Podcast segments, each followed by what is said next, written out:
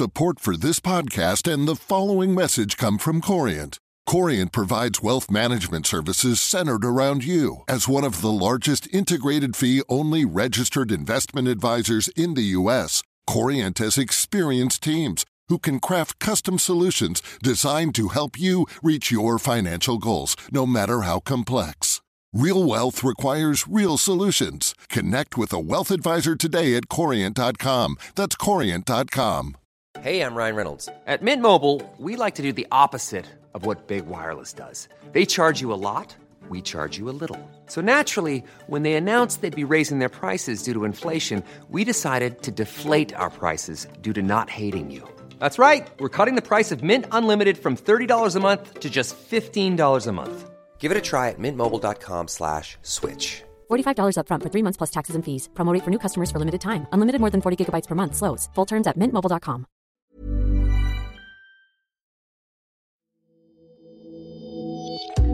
It was very um, financially draining, emotionally draining, uh, mentally draining on all parties. And I would like to say that I, it, it broke me completely. Um, and it probably felt that way for a short period of time. But I think I've, I've grew to be a stronger person because of it. That's Tina. She's 54, has two children in their late teens, and over the past couple of years, she has gone through something that has changed her life in many ways and cost her a lot of money divorce. Approximately £40,000 each, approximately. I mean, they did give us an annual bill at the end of each year, and it was circa about 20000 each year.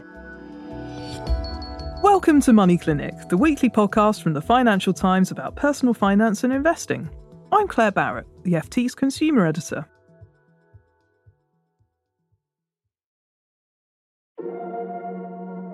In today's episode, divorce inquiries tend to peak in the first few months of a new year, so we thought we'd pull together some advice for anyone out there about to take this painful step. Because separating from someone who you're legally tied to and might share a property with is not easy. As you heard, it cost Tina tens of thousands of pounds. So, is that usual? And how on earth did it add up to all of that anyway? Well, here in the studio with me is divorce lawyer Brett Frankle from the law firm Withers. Hi, Brett. Hi. And joining us on the line is financial planner Tamsin Caine, who runs a firm in Manchester called Smart Divorce. Hello to you. Hi, Claire. Well, I'll be mining Tamsin and Brett's experiences about separating the financial from the emotional when it comes to negotiating a divorce settlement. We'll also cover the cost of divorce in terms of the legal fees and how to keep a lid on them, adjusting to supporting yourself as a single person, and how to navigate that process of deciding who gets what and how much with your ex partner as painlessly as possible. In this episode, we'll also be covering how to go about separating pensions, when to move out of the family home, and when is the right time to pick up the phone and get professional advice. We'll be hearing from a couple of Money Clinic listeners about their experiences of divorce and some of the difficulties they faced during the process. But first, back to Tina. As you heard, she spent £40,000 over two years of divorce proceedings, and her divorce finally came through in February of last year. She told our producer, Persis Love, how it happened. We were unable to communicate right from the early days, unfortunately.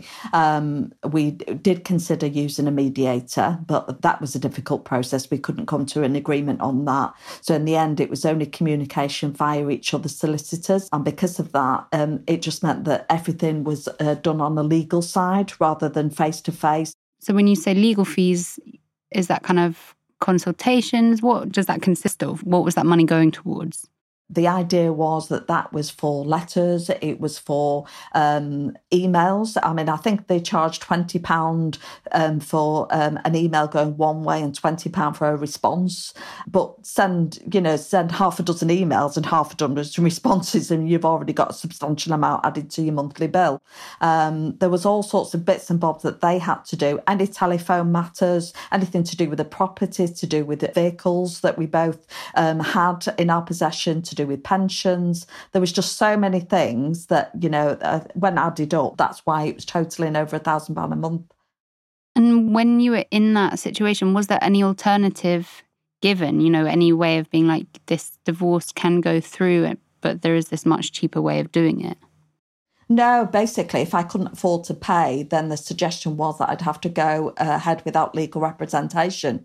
But as far as they were concerned, they knew that I could afford it. So even though I personally felt it was such a struggle, they didn't ever see it as a struggle because of, of what money they, they knew I would be entitled to and what money I already had in savings. And when you first reached out to the solicitors, did you have any idea how much it was all going to add up to?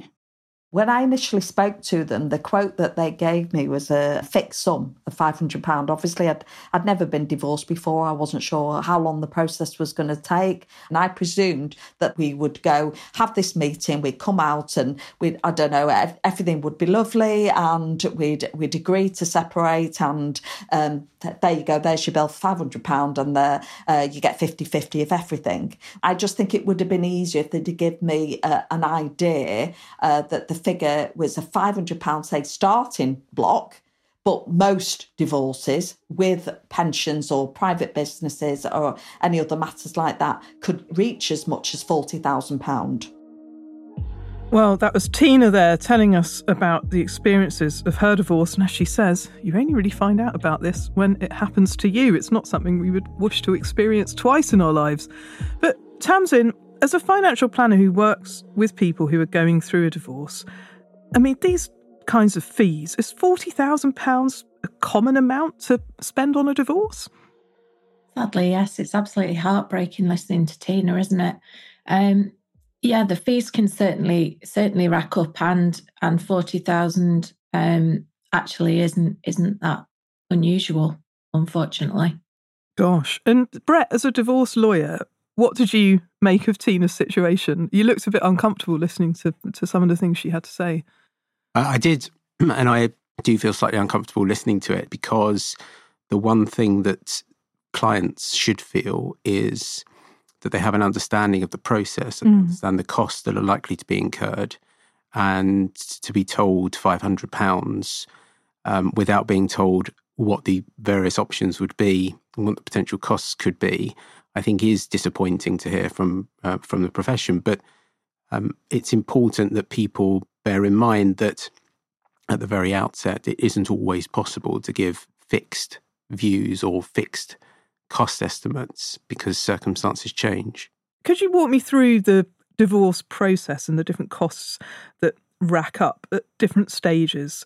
Now, Tina mentioned getting a mediator um, at, at, the beginning, which would have avoided the, the need as you say, for an acrimonious battle between solicitors. It wasn't something that they went through with in the end, but Brett, would you say that's the first step that somebody who's considering a divorce should take? So, the divorce itself is a very simple exercise that's dealt with online these days. It costs £593. You tick a box to say you would like a divorce, and you don't have to give a reason uh, for why you would like that. The divorce is usually very straightforward. It's the division of the assets that is what causes costs sometimes to be incurred. Uh, there's an obligation on parties to consider mediation these days before they commence any legal proceedings. And mediation or some other form of amicable resolution is often the way that cases are resolved. I mean, Tamsin, could you just tell us a little bit about how mediation works with the kind of clients that you're advising on a daily basis? Yeah, absolutely. In terms of mediation, um, it can be used for resolving financial issues. It can be used for um, resolving the issues around the children. And I think, in certainly in the instance where I'm often working with clients who are going through mediation, um, I might be brought in as what's called a financial neutral. Mm-hmm. So that would be where I joined the mediation and worked um, to provide information to both parties so that they're both getting the same information. The other way that I work with clients in mediation is is where there is perhaps i am going to call it a power imbalance. So where one party is financially much more used to dealing with money and perhaps more financially educated or or or just financially capable mm. than the other which makes negotiations very difficult and, and can be very imbalanced. So I might work with the, the less financially educated party to bring them up so that they feel confident to enter their negotiations and provide their side of the argument um, without being overpowered. Now, if you're in a situation, as many, many couples who are divorcing are at the moment, where money is tight, we're in the grip of a cost of living crisis, and you worry that you don't have the money to cover the legal costs of, of, of getting divorced and all that entails, what can you do then, Brett? Well, you don't have to have a lawyer, and you can also choose to use a lawyer in the way you wish to. Uh, it's very common for people to have lawyers in the background to ask questions of as and when needed. Uh, there's also uh, it's true to say that lots of cases never see lawyers. Lots of people are able to resolve their matters between themselves. And there's some fantastic websites that give people information.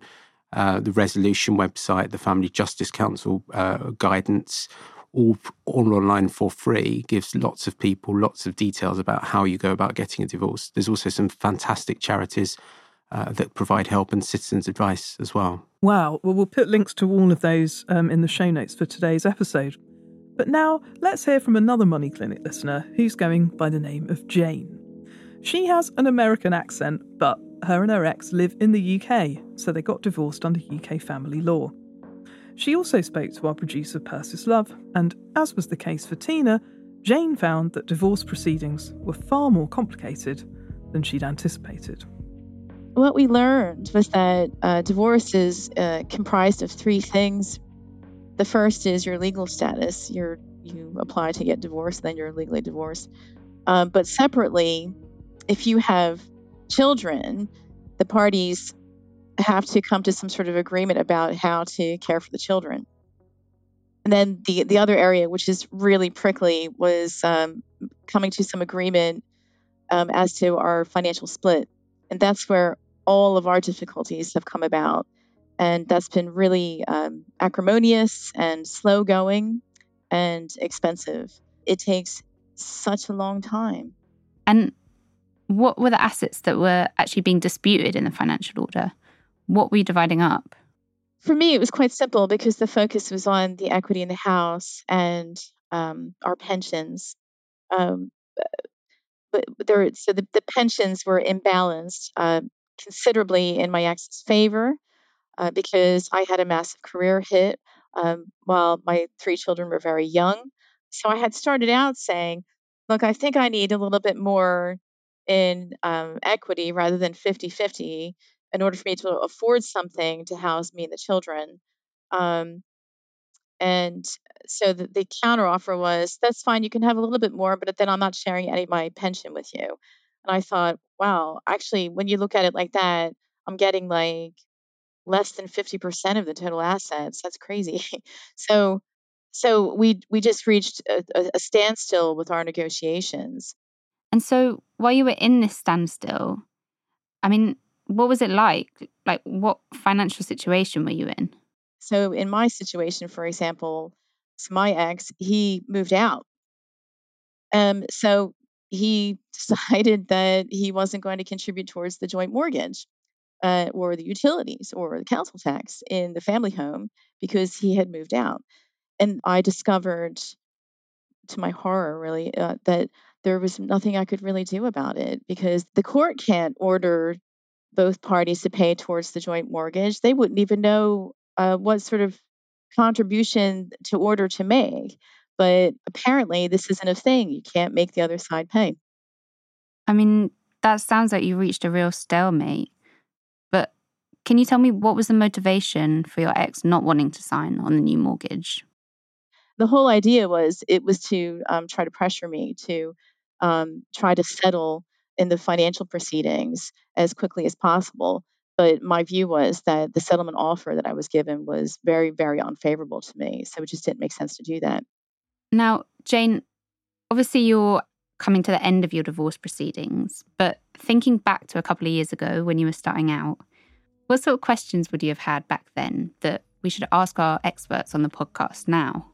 I would probably be interested to know practical, um, yet important financial steps that I would need to take before I ask my partner for a divorce. And anything else? I'd be interested to know if there was any sort of way through legal procedure to um, require both parties to a joint mortgage to contribute towards it, either within family law or outside it. Um, if you're in a situation where your former partner is not cooperative, because uh, moral obligation is ineffective in that situation. Well, we heard from Jane there about the troubles that she's been going through trying to separate from her partner financially. Brett, does this kind of thing sound familiar to you? Are these sorts of disputes around the family home part and parcel of your everyday everyday work as a divorce lawyer? To some degree, they are emotions. Uh, people using their financial advantage to their advantage uh, are a very common occurrence. And these sorts of disputes where one partner is saying, "Well, you you can stay in the family home, but I've got to cover my own costs, so I'm not paying the mortgage for it." I mean, is this a fairly common thing? One of the questions that was asked was whether there is a legal route to enforce payments, mm. and the short answer is there is. I'm surprised um, that it hadn't been raised before, the courts are very clear that you shouldn't be placing financial pressure on your spouse at a time when you're trying to negotiate a overall financial settlement. So there is the option for what we call interim maintenance. There's the option for uh, legal services provision order to help pay for legal fees. Uh, the courts are very clear that that sort of approach is not to be tolerated. Obviously, I can't comment on each individual case and affordability, but it is something that people should uh, understand that they can't bully their spouse into doing a deal by stripping away money that's needed. Mm. And let's talk a little bit about the process of coming to that financial settlement. Brett, what kind of assets go into the financial settlement? What sort of things do both parties have to disclose um, at the get go? So, all assets, wherever they may be located, should be disclosed, and they all form part of the marital pot. Courts look at the values of properties, money in the bank, pensions, uh, values of businesses. And if there's ever a dispute about valuation, it's possible to get an expert to come and value those things.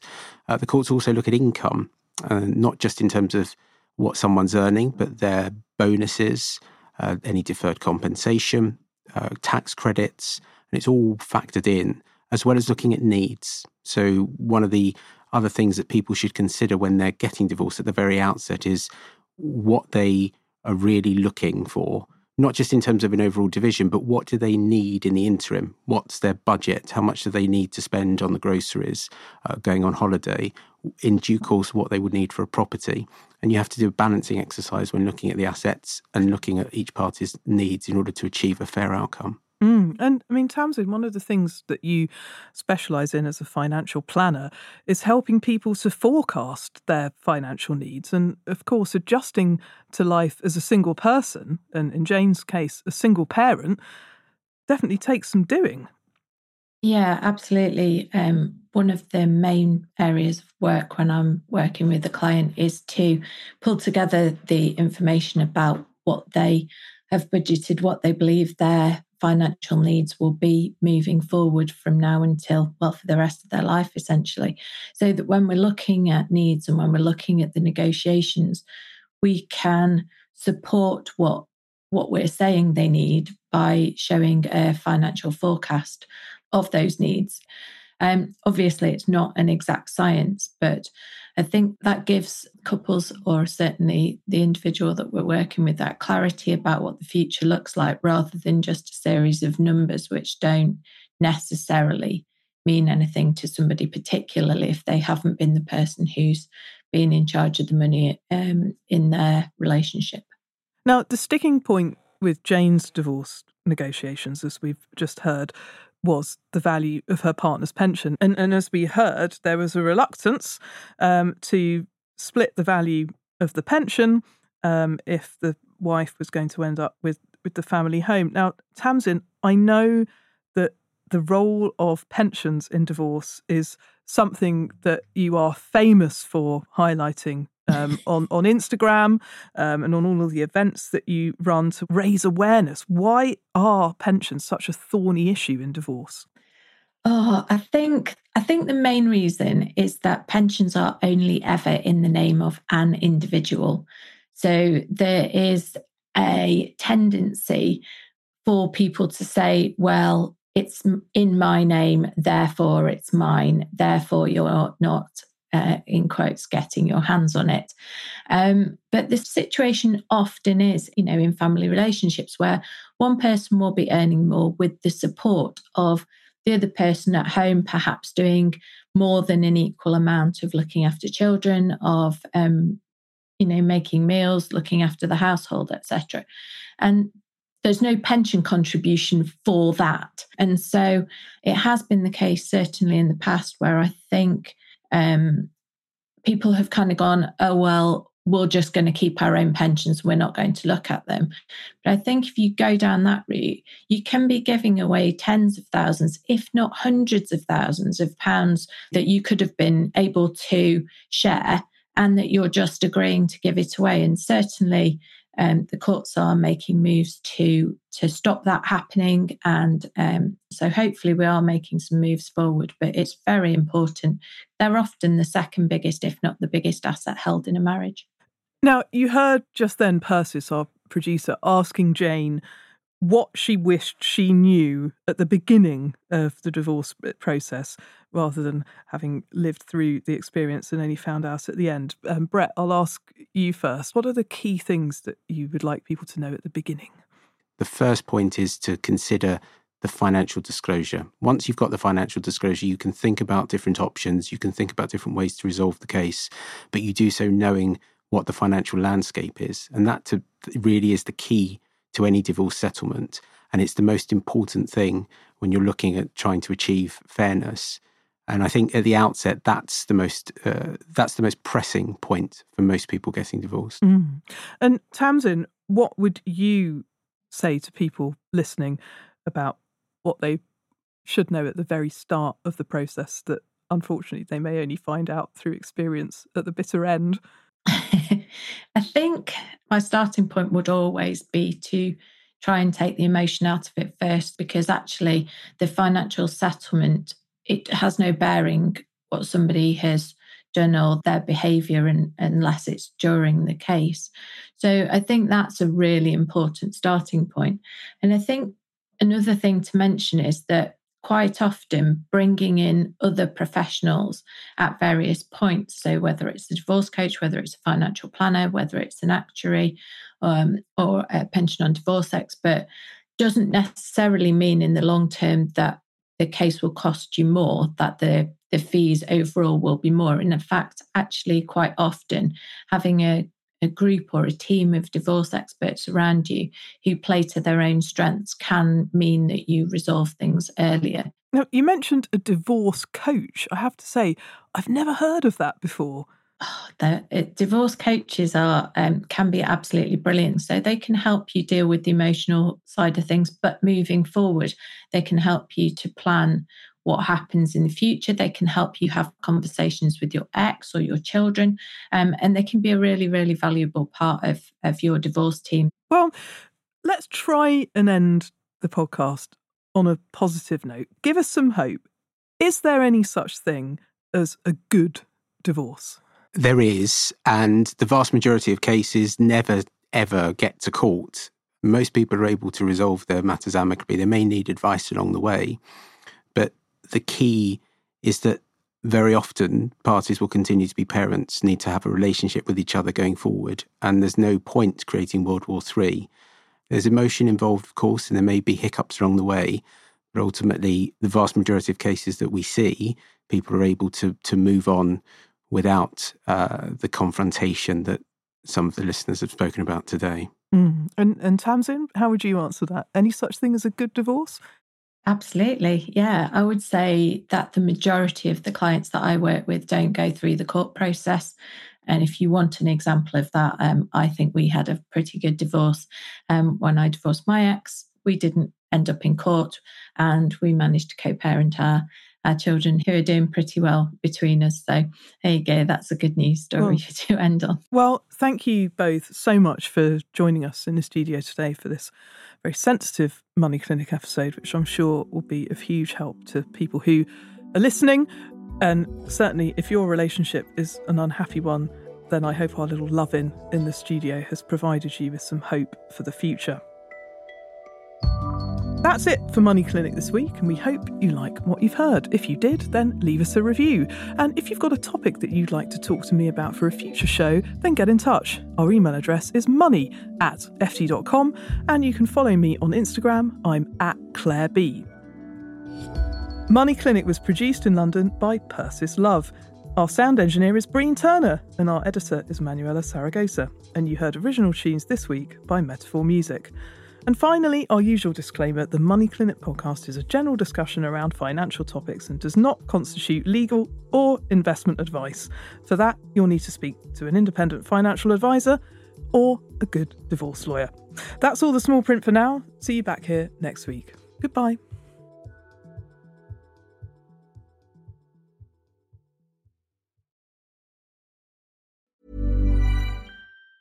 Hey, it's Danny Pellegrino from Everything Iconic. Ready to upgrade your style game without blowing your budget? Check out Quince. They've got all the good stuff shirts and polos, activewear, and fine leather goods, all at 50 to 80% less than other high end brands. And the best part? They're all about safe, ethical, and responsible manufacturing. Get that luxury vibe without the luxury price tag. Hit up quince.com slash upgrade for free shipping and 365 day returns on your next order. That's quince.com slash upgrade. Hi, I'm Daniel, founder of Pretty Litter. Did you know cats tend to hide symptoms of sickness and pain? I learned this the hard way after losing my cat, Gingy. So I created Pretty Litter, a health monitoring litter that helps detect early signs of illness by changing colors, saving you money and potentially your cat's life. Pretty Litter is veterinarian developed, and it's the easiest way to keep tabs on your fur baby's health right at home. Go to prettylitter.com and use code ACAST for 20% off your first order and a free cat toy. Terms and conditions apply. See site for details.